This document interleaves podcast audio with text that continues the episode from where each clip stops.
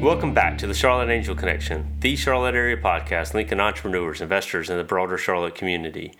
As you know, our goal here is to interview the individuals who are building, shaping, and influencing entrepreneurship in the Charlotte region so you can stay invested in Charlotte's growth. Today, we've got co founders Jared Latch and Tim Bayer um, joining us um, from Spherical Media. Jared and Tim started Spherical Media way back in 2011, um, way back, um, kind of pun intended as we talk about startups. Um, but Spherical Media, as you'll hear today, is a video content agency built to tell stories. Um, and the cool thing about Tim and Jared, as you'll hear in the podcast, is they come out of media. Um, they both worked in the local media um, here in Charlotte from 2007 until they really kind of started um, rolling along with Spherical Media in 2009, 2010, and kind of officially kicked it off in 2011. So they've got they've got the skill set and the history to kind of bring um, bring this new age kind of um, video um, material to companies. Um, the interesting thing that you'll find out in our conversation with Tim and Jared today is though they didn't initially start off in this direction, and it's probably a standard theme in our our podcast interviews today. There's a there's a pivot point. Um, it goes back to a birthday cake. Um, so you'll hear the birthday cake in the story that talks about what the pivot was to take them from their original business model to what they're doing today. Um, they've recently exploring or, or, in the process of opening up an Austin, Texas office um, and looking at ways to expand otherwise. Um, so really cool podcast with two um, two folks that stepped out of an existing um, um, uh, job to explore starting their own, made the transition, and now have built a fantastic team that has been recognized two years in a row now now as one of the best places in Charlotte to work. So certainly hope you enjoy listening to today's podcast with Jared and Tim from Spherical Media. So Tim and Jared, thanks so much for joining us on the podcast today. Glad um, glad to finally be sitting down here in this this nice new office you've got. Thanks for having us. Yeah, appreciate it. Excited to do it. Yeah, no. So, as I mentioned earlier, I like to throw out softball questions. So, we're going to get started. Jared we'll go over here. If you can, just give us that 60 to 120 second kind of background on who you are. For sure. I, I grew up in Western Pennsylvania, and from there went to school in Eastern Ohio at a private school, Walsh University initially went there to play baseball and then got into radio. And that started me down the path uh, with journalism got into local television for about nine years prior to starting spherical media and now have, have turned into a business owner. I've learned a lot in the business space uh, mixing that with uh, communications and marketing background and we have continued to grow. Thankfully i still get to scratch my itch with davidson men's basketball as the voice uh, radio voice for the program. And so right now it's just uh, extremely busy. I live uh, about a half hour up the road in Harrisburg with my wife and two young boys. So that's probably about the 60 second quick version. Tim. Yeah. Um, so on my side, very similar. Um, went to Boston College undergrad, then went back to grad school, got my master's in journalism at Northwestern. Uh, after that, went down and worked at CNN Sports as an editor for a while. Worked uh, a 7 p.m. to 3 a.m. shift for about six months, which was pretty crazy. Uh, but still young enough that at 3 a.m. my friends were still out in Atlanta, so I get to go out and hang out with them for a couple hours and then crash.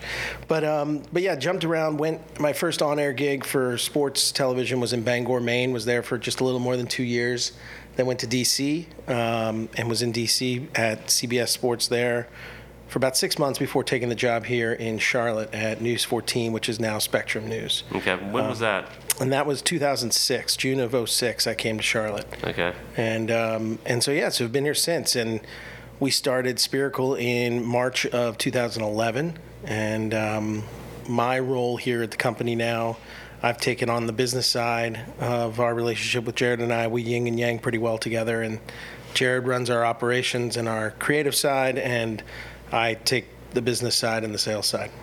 I guess I should add, you know, Tim came in 2006. I came in 2007 to work for WSOC TV and then had some time with WCNC as well. And, and prior to that, my hometown of Johnstown, Pennsylvania, I was on the air there for, for four years, which was pretty cool. I was, I was gonna say that, but it's pretty neat. It was. You know, my grandparents at the time used to stay up. They were one of those uh, loyal viewers.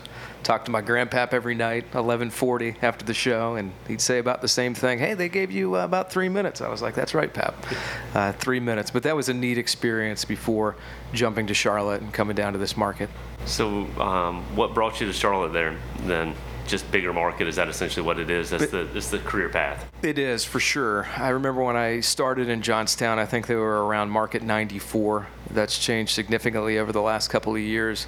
But then jumping to Charlotte, it was a station that was owned by Cox Communications, so it was in that that family of stations, and I was very close to not having the opportunity. My contract was up after four years, uh, making a very low salary number and I went to negotiate and they said, "Yeah, hey, this this looks good." And the news director took it to the general manager came back with a low ball offer. And I was about to leave and go into PR with the hospital system because there's not a lot of jobs in Johnstown, Pennsylvania, old steel town. Uh, I was looking at that path and then I got a call from Channel 9 said we've we've seen your stuff. We'd love to fly you down and within two weeks I had moved. So thankfully, that was what happened. Oh, that's a pretty cool little story.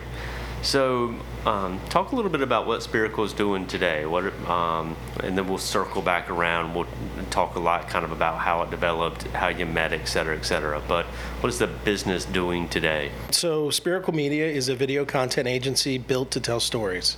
Um, we are a group of former journalists that have come together to uh, tell stories for businesses, nonprofits, and universities through video. And we've now expanded that offering to include aerial uh, with drones. Uh, we've also included live stream and now, as we're sitting in our studio, audio podcasting. Um, so those are the four offerings now of Spherical, but I would say that we're probably most known and, and what we do most is video. So that's what the business started off at then. It started off as a um, video media, media, correct? It actually didn't. You know, our initial idea with our backgrounds in sports television in dealing with athletes, uh, we looked at what was happening at that point. And for us, we knew that we didn't want to work nights and weekends and holidays for our entire lives. And we, we enjoyed living in Charlotte, so we didn't want to go anywhere else and find a different opportunity. So our third co-founder was Bill Voth, who works for the Panthers right now. But I met him at Channel 9 in Charlotte as well. So we looked at what local media was doing, and we looked at social media and how athletes had a great opportunity to leverage their followers to craft their own message and become their own media outlet was essentially our tagline in those early days. So we wanted we, we thought, hey, there's this great opportunity to work with athletes, not only at a professional level, but also at a college level because people needed information and instruction on how to leverage and use social media well and how to avoid the pitfalls. So when we launched the business, in 2011, like Tim mentioned, we were working with professional athletes. That was our goal in the social media space. And thankfully, Stephen Curry was our first big name and partner in that endeavor on the athlete side. And then eventually we would get into the business side as well. But it was on that social media front that got us going for, I'd say, the first two years of operations take a step back then, because um, we're back at the very beginning. How'd you how'd you meet? So I imagine the sports um, sports world is probably even in a town like Charlotte is probably a, pretty small world. So it was natural for y'all to come across each other.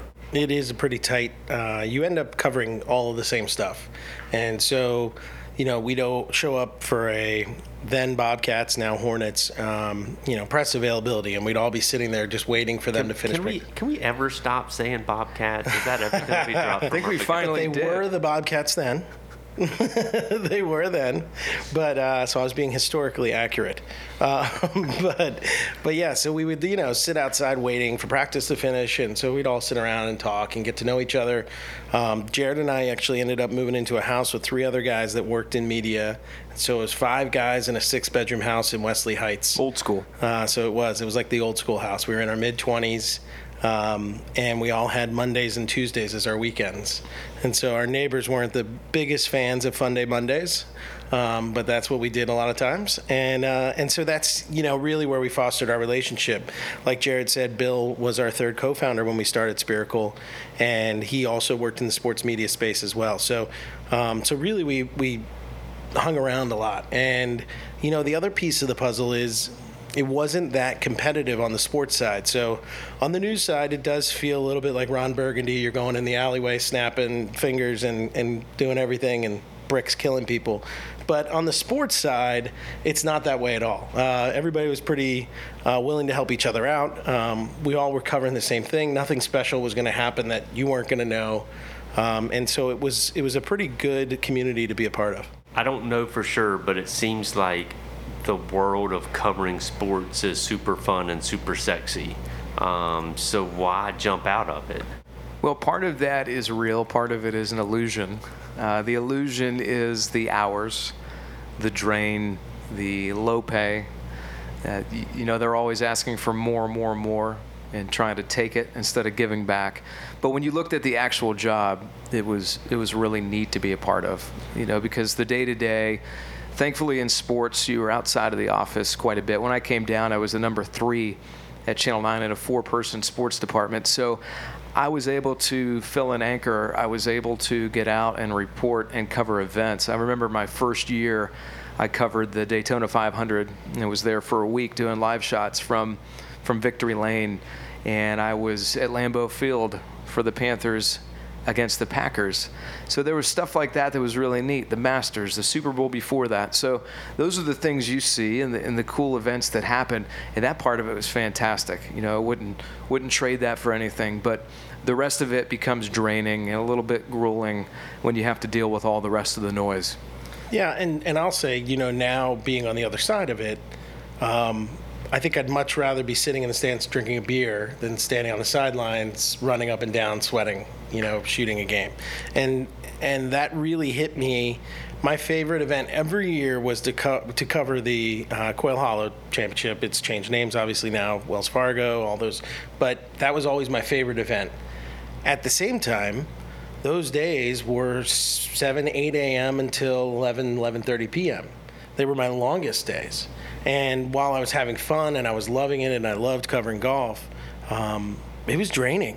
And so, you know, I can remember the first year after leaving uh, TV, and I went back to the tournament, and I tried to walk under the ropes without a badge, uh, not realizing that I wasn't credentialed anymore. And uh, and somebody quickly stopped me. I was like, oh yeah, that's right, I can't do that anymore. Um, but then at the same time, then I went to the beer stand and grabbed a Bud Light, and I was happy. So, you know, it, it is a give and take. I think, um, but I think it, was it's it was awesome for our 20s and early 30s.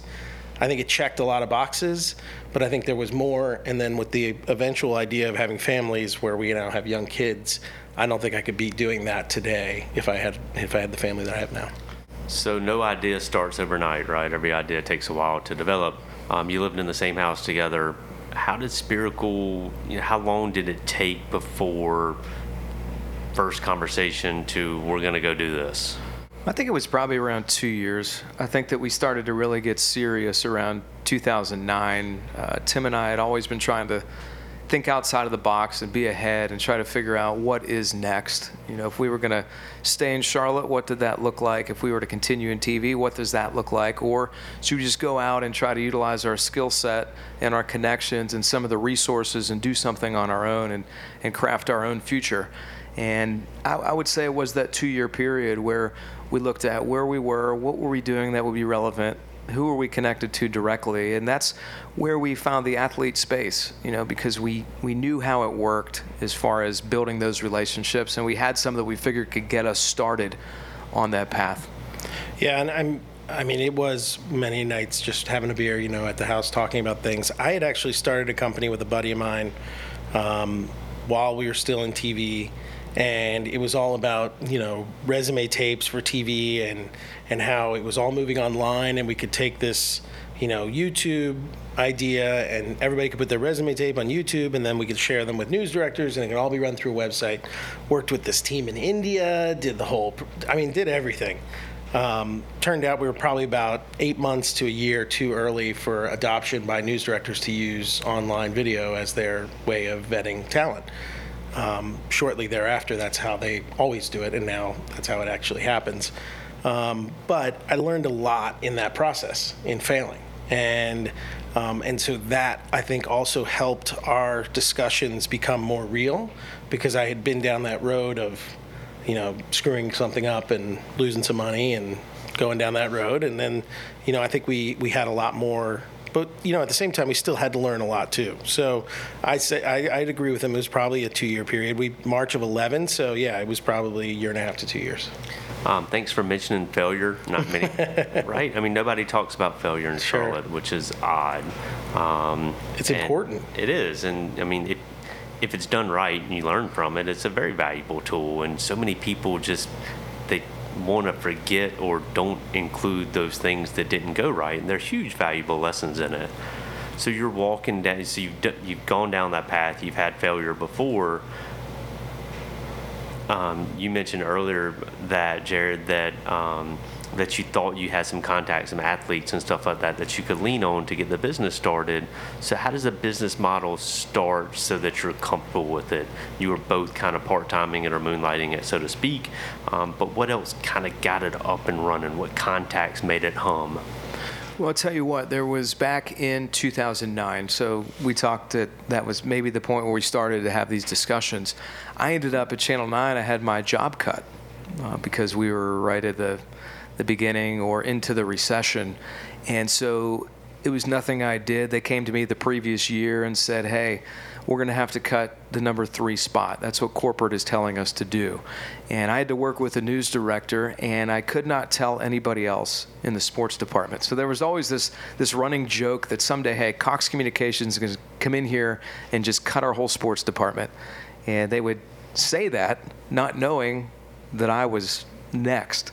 Uh, to go. So the following year, they looked to offer me a position in Dayton, Ohio at WHIO, and I turned it down because I wanted to be in Charlotte. Well, what came out of that is that once you go through that process of losing your job, which is not fun, uh, there's there's grieving, there's anger, there's there's some positive stuff where you get to do things you didn't get to do for a long time uh, in that little break.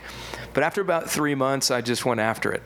And so I was reaching out to everybody I knew for freelance work, and I ended up doubling what I was making in the next year, but I was probably doubling how much I was working. But that really set us up, I think, for me to work on five to six different areas where I didn't have to rely on the money that was coming from Spherical Media. So I could help push the idea, and we could all get together. And that allowed me to sort of stay free to an extent or make a window of time where we could go. And that allowed Tim and Bill to stay in their full time roles. And we could look and say, okay, when we get to this point, then somebody else can jump in. So that allowed us to tier the process. But if I didn't have all that stuff working for me and I had to go back and get a full time job because WCNC offered me the weekend job right around the time we started, and I turned that down as well. Thought that was crazy. Uh, two years prior, if you would have told me I would have turned that down, would have never happened. But I wanted to give it an opportunity.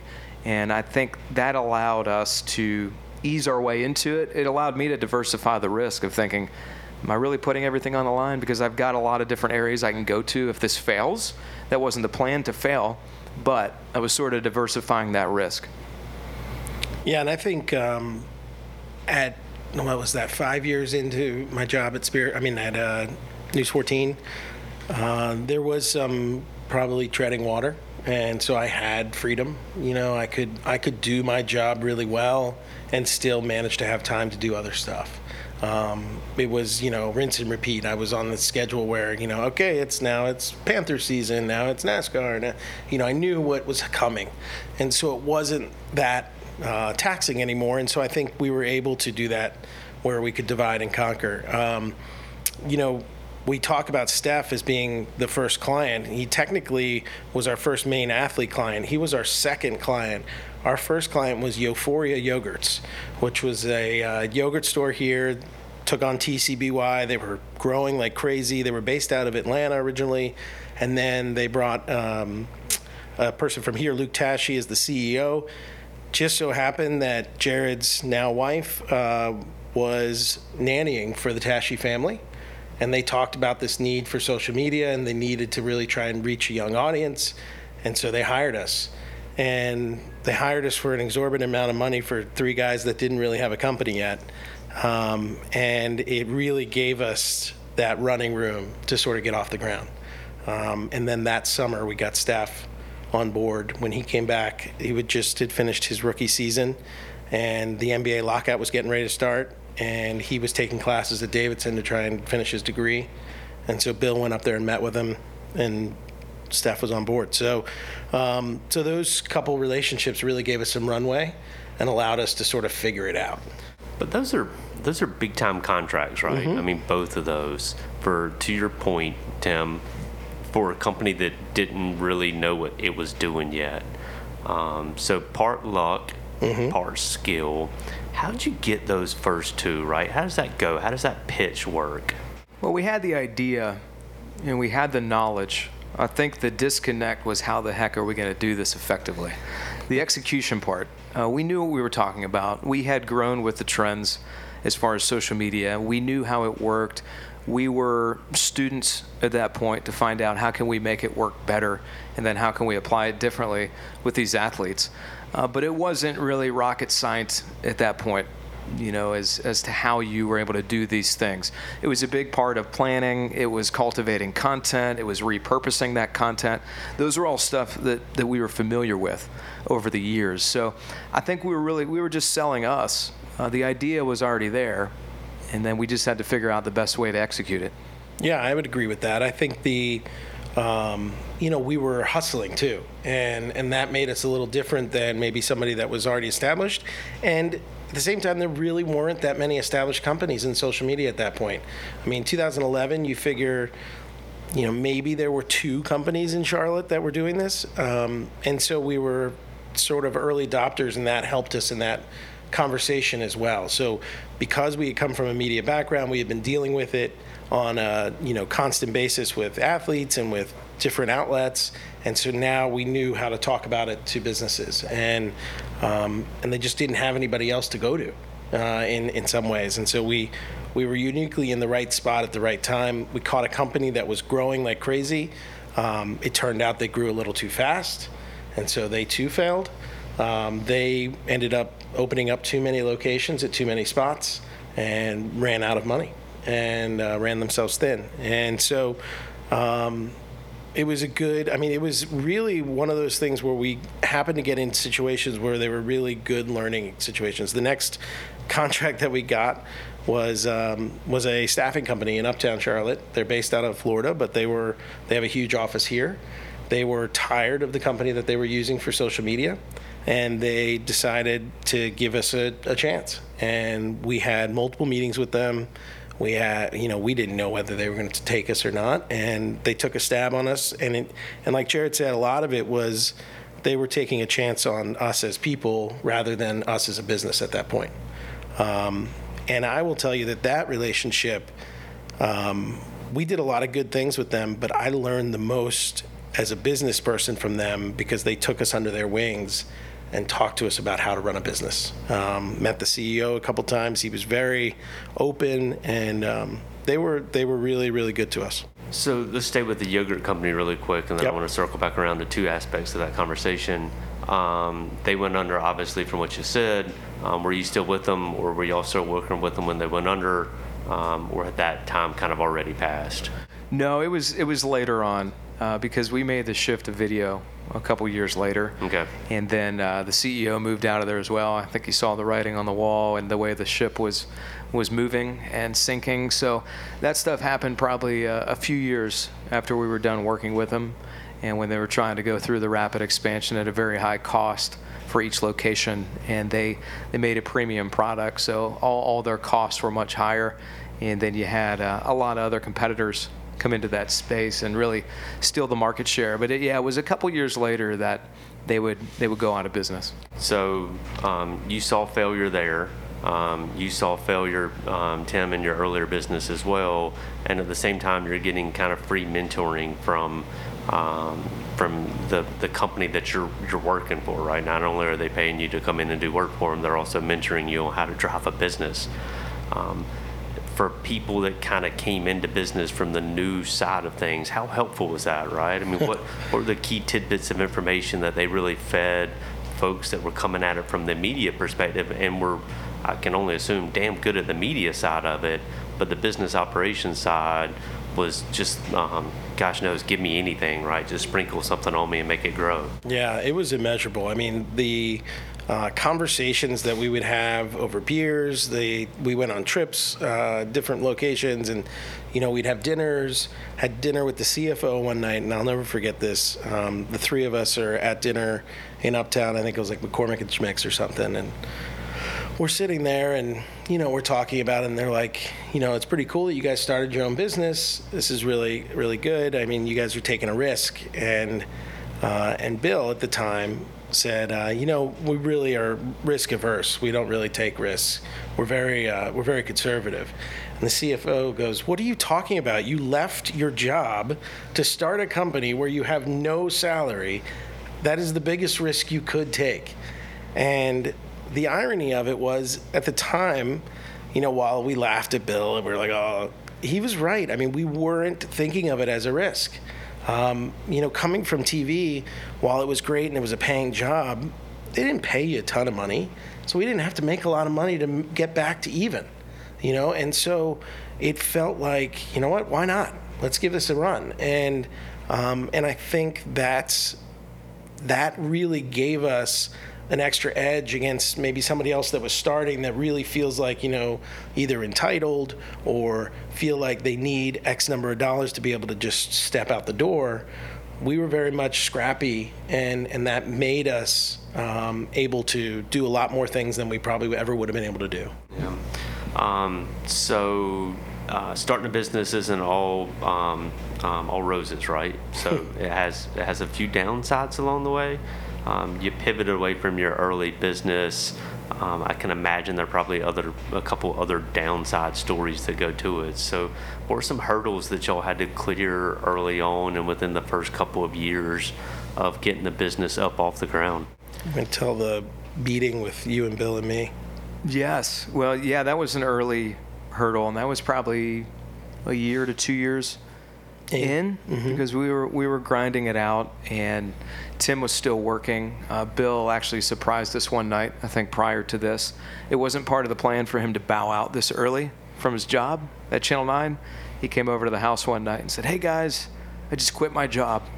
And we thought, well, that's it's not good, Bill. Congratulations, but that's not part of the plan. Go, go get it back. Yes. Can you can call you right now, or just go back to the station see if they can hire you for at least uh, three more months? but he dropped that bombshell on us, and at that point, we were a little bit shocked, but we knew we had to we had to push forward. But what happened was that that Bill and I then were going full go in the business, and and Tim was still working at News 14, so he had all those responsibilities, and and there was a point where we were waiting on Tim to, to get some things done, and they weren't they weren't getting done, and this this happened pretty consistently. So we we had a meeting at uh, Caribou Coffee, I think. Yeah, no longer exists now. E- Mayo Bird. Yes, on East Boulevard, and so we've switched from beer to coffee to coffee. Yeah, yeah. yes got serious. Probably about a 9:45, 10 a.m. meeting because we didn't get up very early. But we just came to Tim and said, "Hey, we need you to either be in or out, and we can't have is this neutral feeling where we don't know if something's going to get done."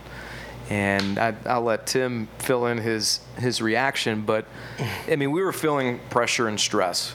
Uh, Bill and I going, and, and Tim was as well, but we just need to make sure that that he was full go on board. Yeah, I mean, I felt it in my gut. You know, it was this thing that I had helped start and had been part of growing and felt like, oh my God, it's getting pulled out from under me because I'm not holding or pulling my weight. Um, and so the the way they went about it was the right way. They were open, they were honest, they were telling me what their feelings were, and they were right. I mean, I hadn't been as um, you know effective as I should have been. And so it really gave me that, you know, come to Jesus moment of, okay, are you doing this or not? And I really had to have that soul search. And, uh, and then shortly thereafter, maybe a month or two, um, I left News 14 and went full time. So that was a big, big pivot for me moonlighting is such a critical aspect of what many entrepreneurs do, right? They stay, you know, we always talk about it here, they stay in the ivory towers, and then at some point in time they realize that, you know, they've got an idea, they work the idea, then it becomes successful enough that they, they leave from. Um, yours is unique because you had some co-founders that were kind of pulling some weight while you were still there. Sure. Looking back on it, would you have would you have pulled the trigger earlier at this point in time? Um, or did it just go as it needed to go? And, and besides your co-founder sitting you down and telling you you got to get on board, um, is there another way to look at it and say um, it's time to give up the moonlight? It's time to hop in this full time. Yeah, I mean, I so I don't think I would change it. I think um, I think the way it went was the way it should have gone. Um, I think just like Jared was talking about we had this thought process in our mind of you know hitting milestones in order to free up enough money to cover three salaries. And um, Bill had sort of thrown that in a loop with the early resignation. But um, but then you know, I think I needed that sort of gut check from them, and I think that helped. You know, it actually it made me realize how much I wanted Spherical, you know, and I don't think I would have known that if that if the risk of it being taken away from me wasn't there.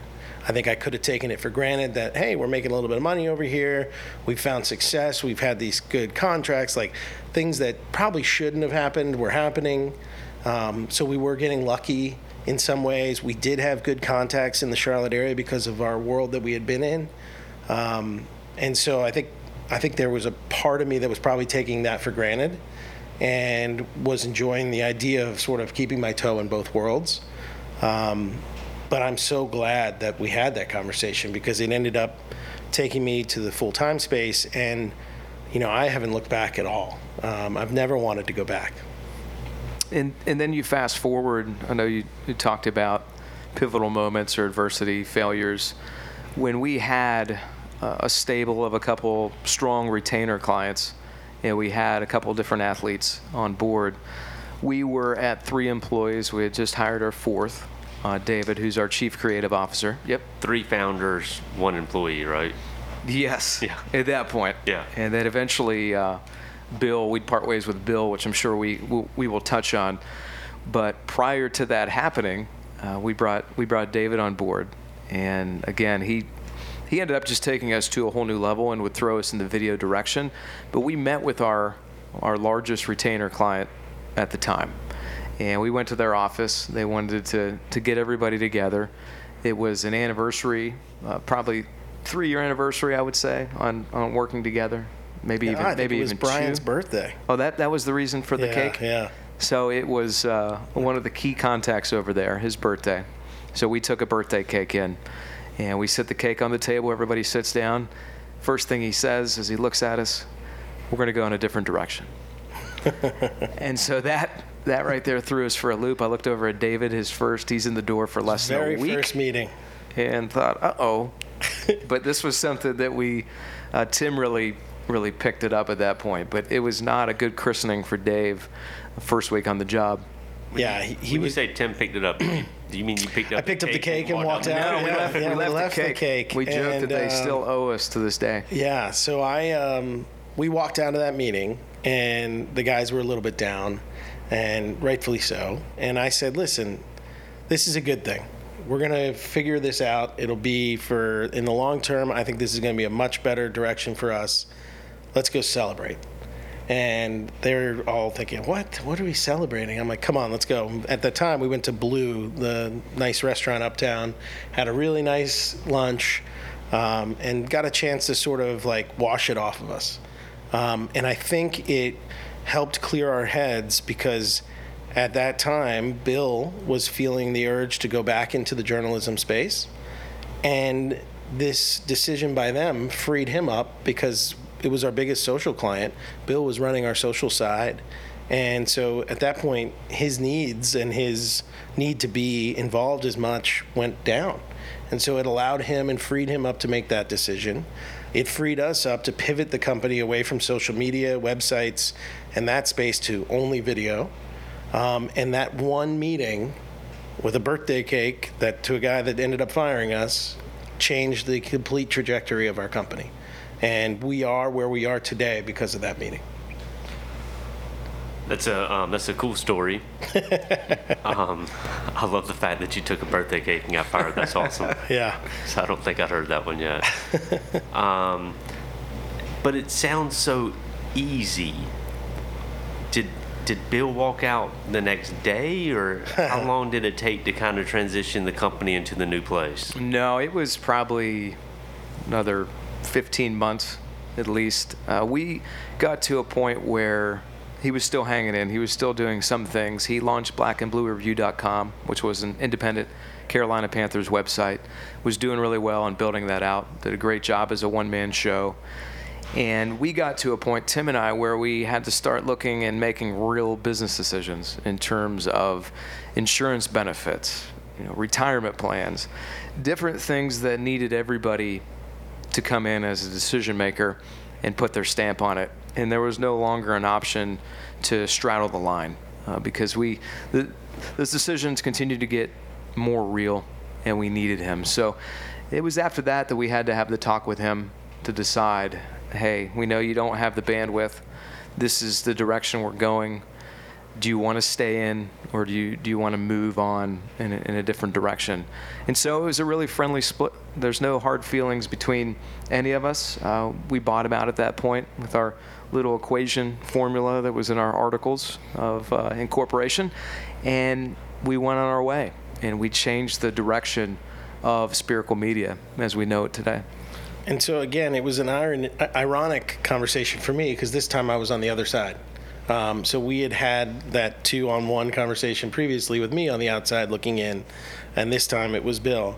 And instead of you know choosing to go more in, he chose to go uh, on his way. And what we had done over those like 10 to 15 months that Jared's talking about, we had ramped down his his need to do stuff. We had taken down some of his. Um, um, responsibilities, and and so we had gone that direction to let him have that freedom. We helped with building uh, Black and Blue Review. We helped any way we could. We hosted the site. We did you know any of that kind of stuff because we felt like it was the right thing and it was something that he wanted to do. It ended up that. Um, he ended up getting hired by the Panthers, uh, and now is their head of digital. And um, it's all worked out really well for all of us, I think. Um, and so, like Jared said, there are no hard feelings to this day, and I think, I think a big part of that was open communication. I think some other irony, real quick, was that when we were looking at who our next hires uh, would potentially be, and we thought, okay, let's let's keep going. Potentially with some of our social media clients, maybe we can keep some funds coming in the door in that way, and we can build out the video side. And Bill used to say no drones, video, go that direction. So it was interesting. He was always driving the, the digital on the social media side, but he knew as well that the path was no longer social media for us and that the video could put us in a better place. And he sort of nudged us in that direction as well. That was his endorsement to know, I don't, let's not hire social media, let's, let's hire somebody for video. And that's what we did. So you had a couple clients on the old school side of things, Mm-hmm. right? Um, and then how did you start bringing on, or how quickly were you able to ramp up that media side and start to um, to drop the old business behind?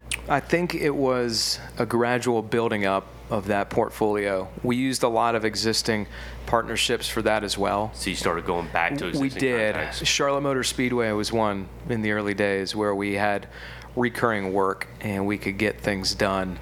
There were other things that I would say acted in more of a freelance capacity rather than a project base. And so we used some of that other stuff around the edges.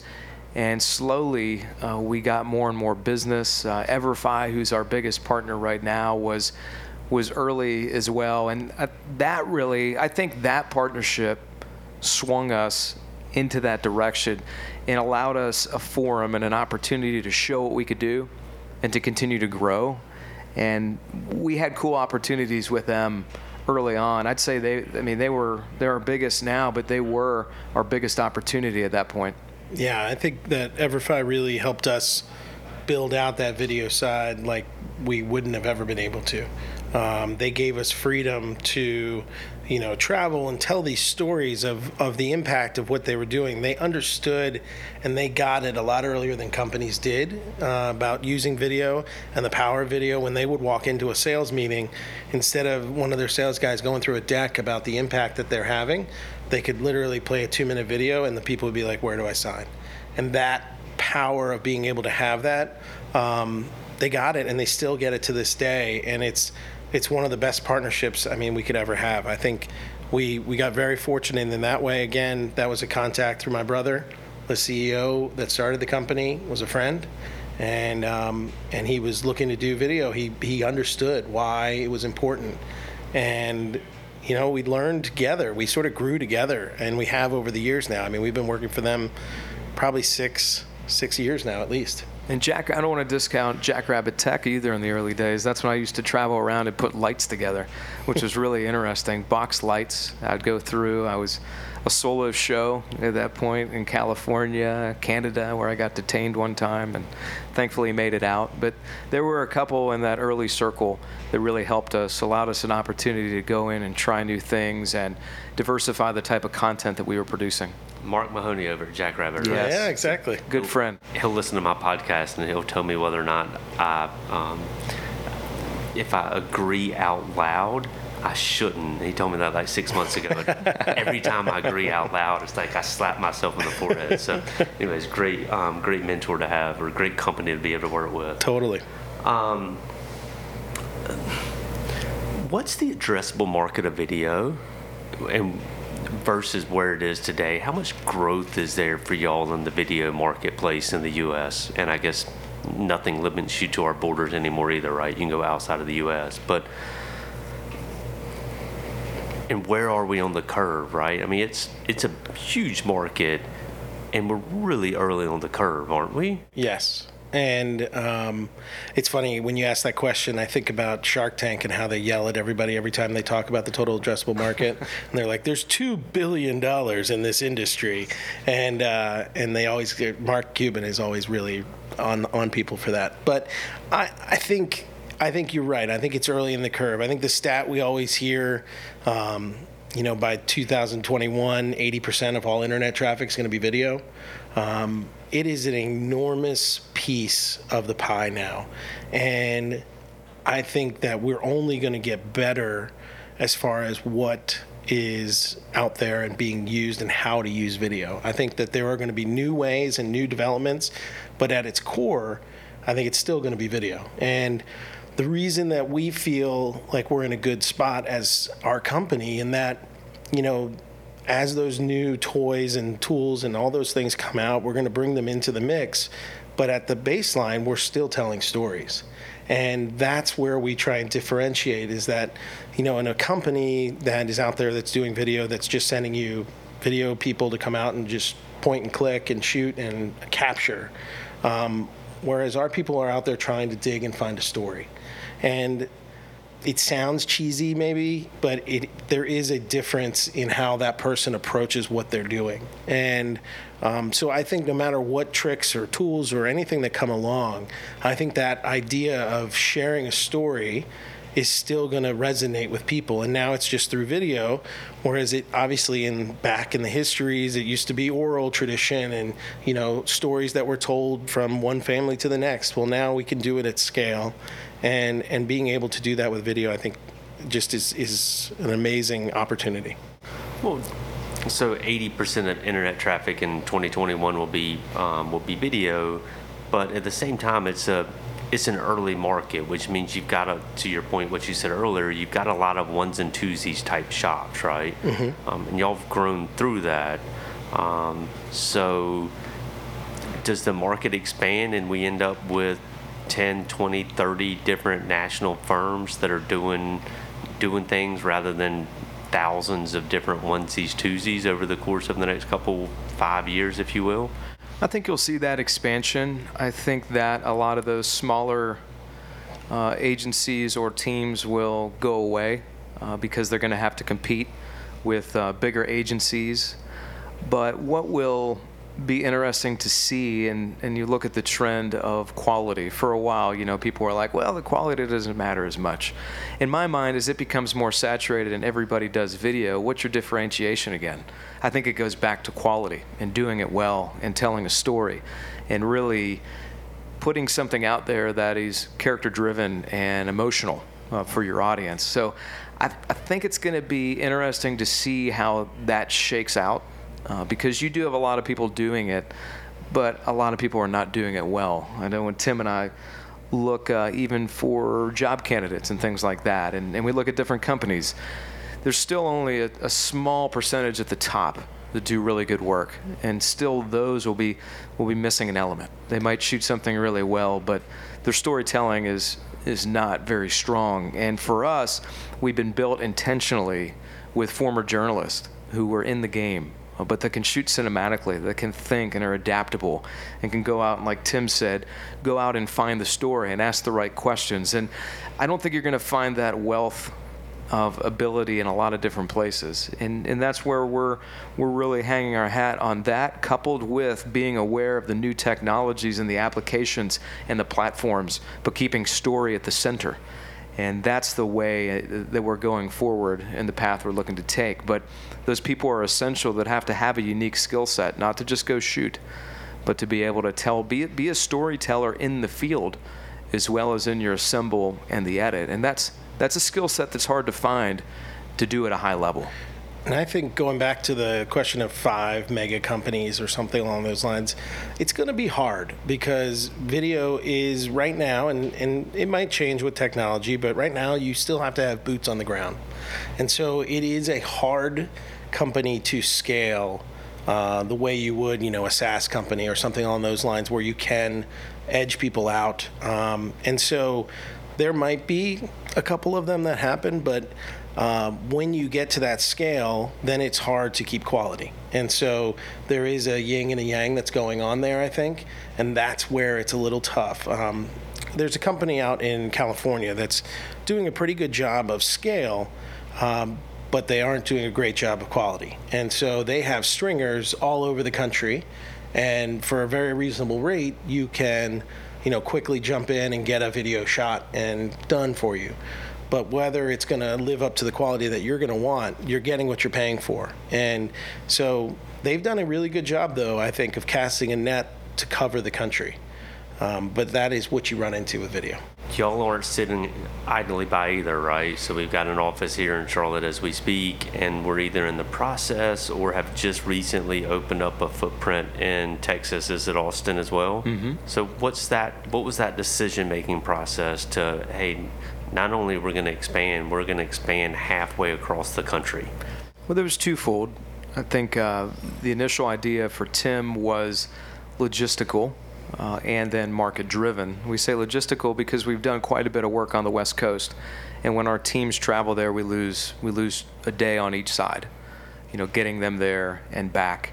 So we looked at Austin as a straight shot where you could you could save some time on the travel. And then second, you know, looking at where Austin sits right now, I think that the most recent thing I looked at, they were either five or six uh, in the fastest growing cities in the country. And what's happening is a lot of money from Silicon Valley and venture capital out of California is moving to Texas because there's no sales tax. So they are saving a boatload of money, and what they're doing as a result is they're cultivating this big tech scene with a lot of startups.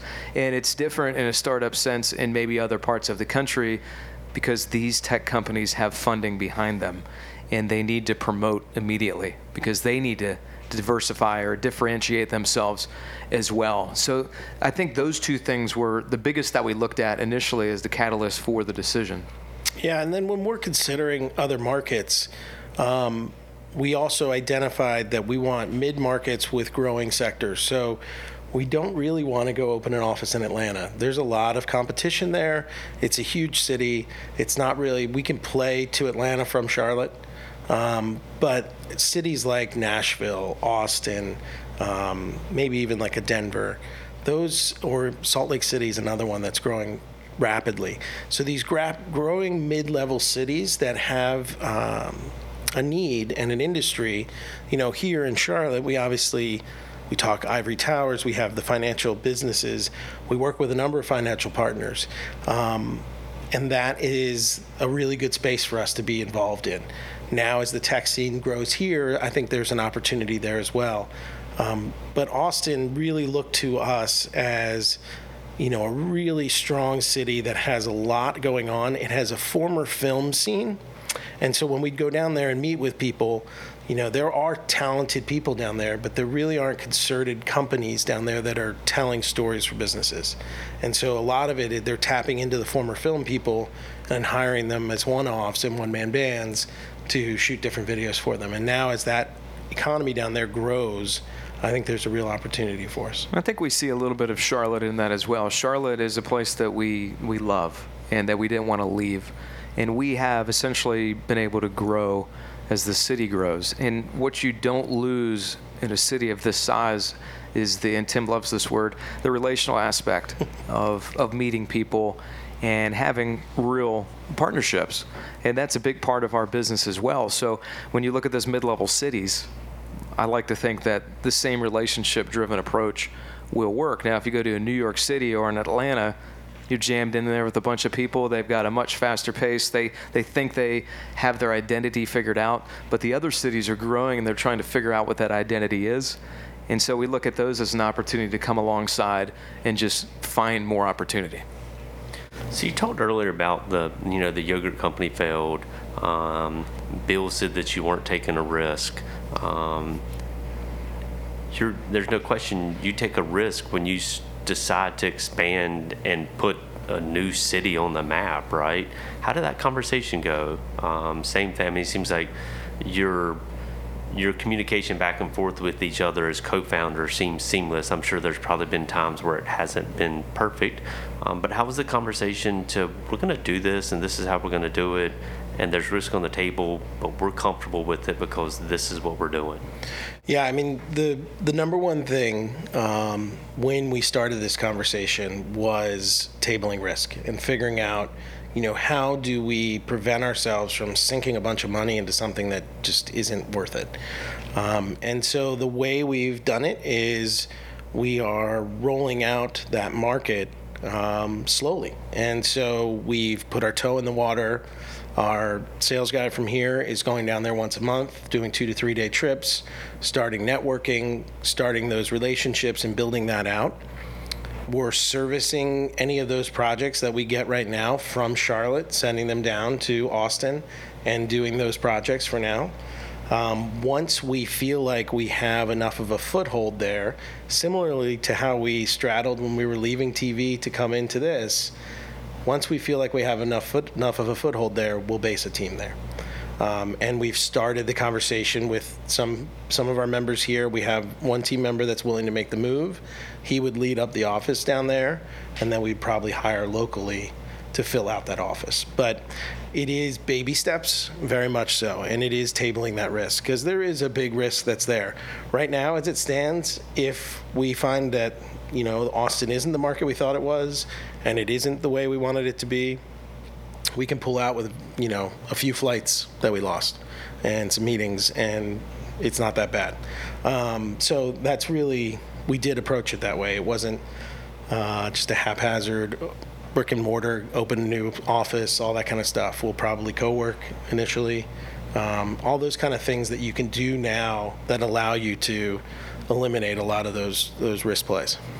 And I think that philosophy that when we talk about looking at a new market and potentially going, that's sort of the philosophy that we have taken on as a growth strategy in general from the beginning, whether that was unintentional or not, or I should say intentional or not was just to grow organically. We've bootstrapped since the beginning. We used those resources in the early days to borrow cameras and, and lighting until we could actually buy our own camera. And then we, we grew that, and then we grew our people. But we looked at each stage of the game that we, when we were assuming a lot of risk in the process, but if we could mitigate those decisions and have it work organically, and tier up is sort of the way that we have found our success in that regard. So we take it into looking at potential new markets. We take on that philosophy when we're looking at building out service offerings and such. It's it's that slow build. Do we still take chances? Absolutely, every day in, in some way. Just some are larger than others, but we want to we want to look at it, make sure that it makes sense, and then once we decide, we, we want to go after it you talk to different entrepreneurs in different scenes on a regular. I talk to entrepreneurs, and I, y'all do as well. Um, if you can not raise capital, that means you know a good thing, right? Now, for you know software as a service business to raise capital to scale, that's a positive thing as well. Do you see yourself having to raise capital to expand into markets in the future, or do you think it's one of those things that you'll expand as um, you'll go as you grow? We've talked about it, and we've definitely looked at it. I think um, we have made a conscious decision not to raise money uh, so far. Um, what we're hoping is through Austin and finding success in the model that we build in building out another market and being able to, you know, it's almost like the old uh, airline spoke and wheel model. Um, if we're able to find efficiencies by still having our central office in Charlotte, but having teams based in these different markets that can quickly get to different areas that we're going to service, if we decide that we want to replicate that at, at scale, then that's where we'll probably look at it. Um, but until then, I think we're very happy in in you know building as we grow. So you'll see a lot of companies raise a small sum of money, like two hundred fifty, five hundred thousand dollars, or something like that, to go test their theory. Um, so, in essence, in, in, in testing that theory, because it's a theory and it's not proven out yet, they've got to give up a fair amount of equity in order to do it. Right. Which are the approach that y'all are taking is we want to test out our theory, but we're going to pay for it ourselves. Exactly. Um, and then if that theory works, we're going to go out and we'll potentially raise money. We'll just do it on terms that are a little bit more favorable from us because we funded the test. Yep. Exactly right. And I think that's where we'll find success that we can exact point to those success metrics and why it's going to work, and therefore that money is much more secure when somebody does invest. Fair enough. Um, what do you see of the startup community in Charlotte? I mean, y'all are part of it as, as well, right? Y'all see people in it. Um, you're a young company. Um, you hit some key metrics, right? You've grown at a fast pace. You, um, you know, as we were talking about earlier, two years in a row, uh, best company to work for, right? Two years in a row. Mm-hmm. Yeah. Um, so you get the accolades, you see people, you bump shoulders, you have the relational um, it's a great word. Don't yeah. use it. Yeah. I'm glad you were able to re-emphasize that. I had to drop it in there, right? I mean, it's such a key component of the conversation. Um, but how do y'all see this in Austin? I mean, how does um, how does the startup community look and feel to y'all here in Charlotte? Well, I think the, the startup community in general, and I think this goes back to there's a correlation between our sports days where people were open with each other, willing to help out. I find that same vibe, uh, not only here in Charlotte, but when we made the trip to Austin. A lot of people that have done it are building companies, are in a fast paced environment. They have to make quick decisions they're all open to helping each other. Unless you're, uh, well, even people that are in the same field as us. I mean, we meet with people in, in video all the time. And while some of them might be competitors, most are not. So we are always looking to learn and grow and help. And that's the biggest thing that I find in the entrepreneurial community. Uh, whether you're doing really well or not, people are open to the conversation. They want to connect. They want to learn from each other, and that's been pivotal for for Tim and I. Is that continued learning aspect and being a part of EO Charlotte and another group II Charlotte. You know, there's different areas where we're there not to get business. If that happens, great. But the knowledge share part of that and learning through these these growth challenges that are are the same in every situation. Just the magnitude is is varied. And, you know, that is the biggest thing I see is the openness of that community. Yeah, and I'd say you know, um, Charlotte is interesting in that I feel like for a while we were trying to fake it till we make it as a startup scene. You know, I felt like um, there were the networking events and the you know all these kind of things that you're you feel like you're supposed to have because you have a startup scene. Um, but the majority of the businesses that I came across uh, or do come across are lifestyle businesses or businesses that are built to make a profit. They're not built to scale extremely crazy and you know be rocket ships and bring on all this this uh, investor money. And I found that to be the case a lot in Charlotte, um, and that and in a lot of ways I like that.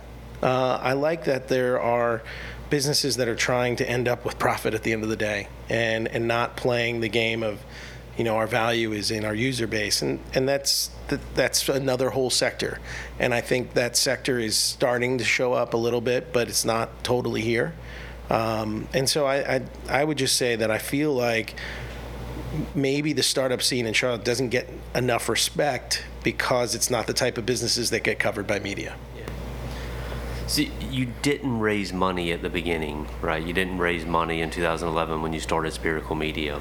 And don't take this the wrong way. I like both of you a lot. um, it is it is unlikely had you wanted to raise money in 2011 to build the business that somebody would have invested in it. Correct. Um, mm-hmm. They would have been wrong. Um, what what made y'all right and them wrong? I think it was years and years of experience. I always say that we were in the right place at the right time. But when you look at the technology and the trends in social media, we grew up with that uh, in, in terms of our professional life.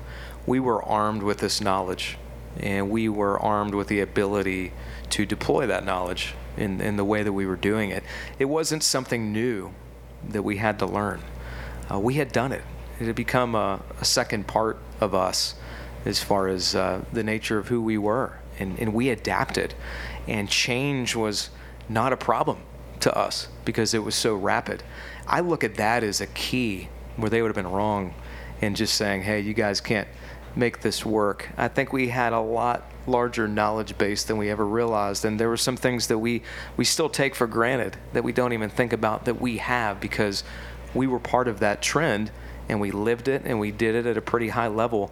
And that helped us in the beginning to establish this foundation of which we could rise from.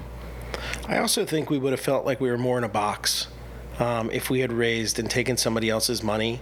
Um, that ability to change from a social media web company to a video company uh, probably wouldn't have happened as easily because if I'm somebody that put in dollars to a social media company and these guys come to me and say, well, we're going to video, I'm not going to be really happy. And so I think we would have felt more boxed in and less free to make the changes that we are. So if we had stayed as a social media company, their bet probably wouldn't have been wrong if they hadn't invested in us because I think um, we saw the writing on the wall and that's why we made the pivot we did.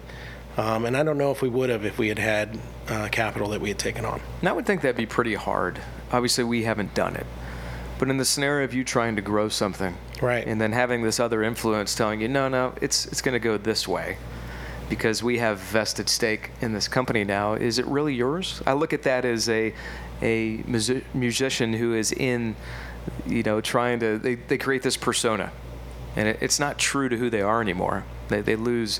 And it'd be the same scenario, I would think, in a lot of cases. And unless you're making millions of dollars. And I guess you're like, okay, that was the right decision. I'm, I'm fine.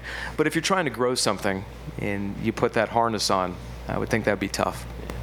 I'll kind of wrap up with one question. I was I was on the way over here today, and I'd heard about it a month or so ago.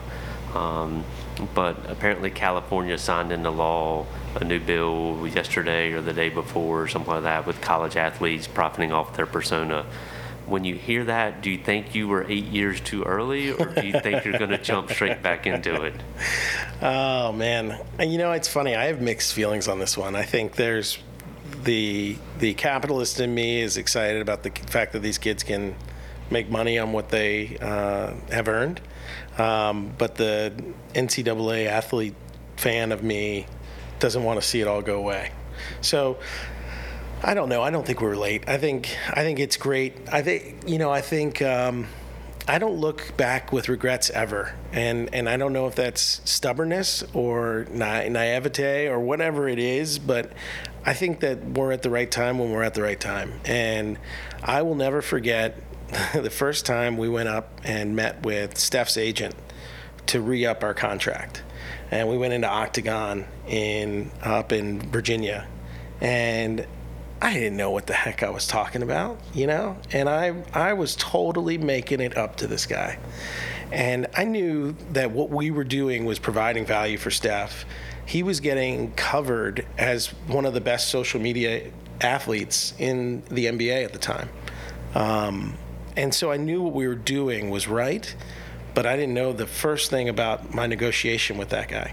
And I will uh, never forget that feeling of walking in there not knowing what the outcome was going to be.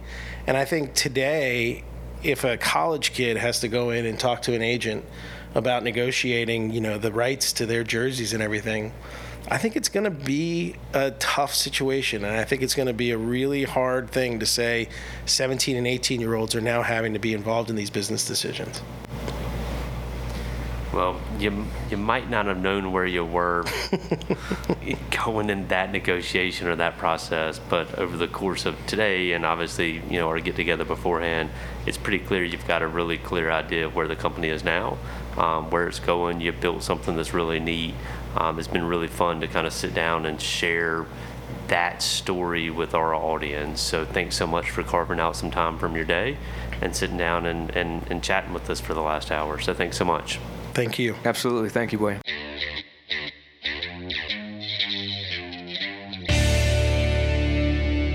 William Bissett is an investment advisor representative with Seacrest Blakey and Associates, a registered investment advisor. Opinions expressed on this program do not necessarily reflect those of Seacrest Blakey and Associates. The topics discussed and opinions given are not intended to address the specific needs of any listener. Seacrest Blakey and Associates does not offer legal or tax advice. Listeners are encouraged to discuss their financial needs with the appropriate professional regarding your individual circumstance. Investments described herein may be speculative and may involve a substantial risk of loss. Interests may be offered only to persons who qualify as accredited investors under the Securities Act and a qualified purchaser as defined in Section 2A, paragraph 51, line A under the Company Act or an eligible employee of the management company. There generally is no public market for the interests. Prospective investors should particularly note that many factors affect performance, including changes in market conditions and interest rates, and other economic, political, or financial developments. Past performance is not and should not be construed as indicative of future results.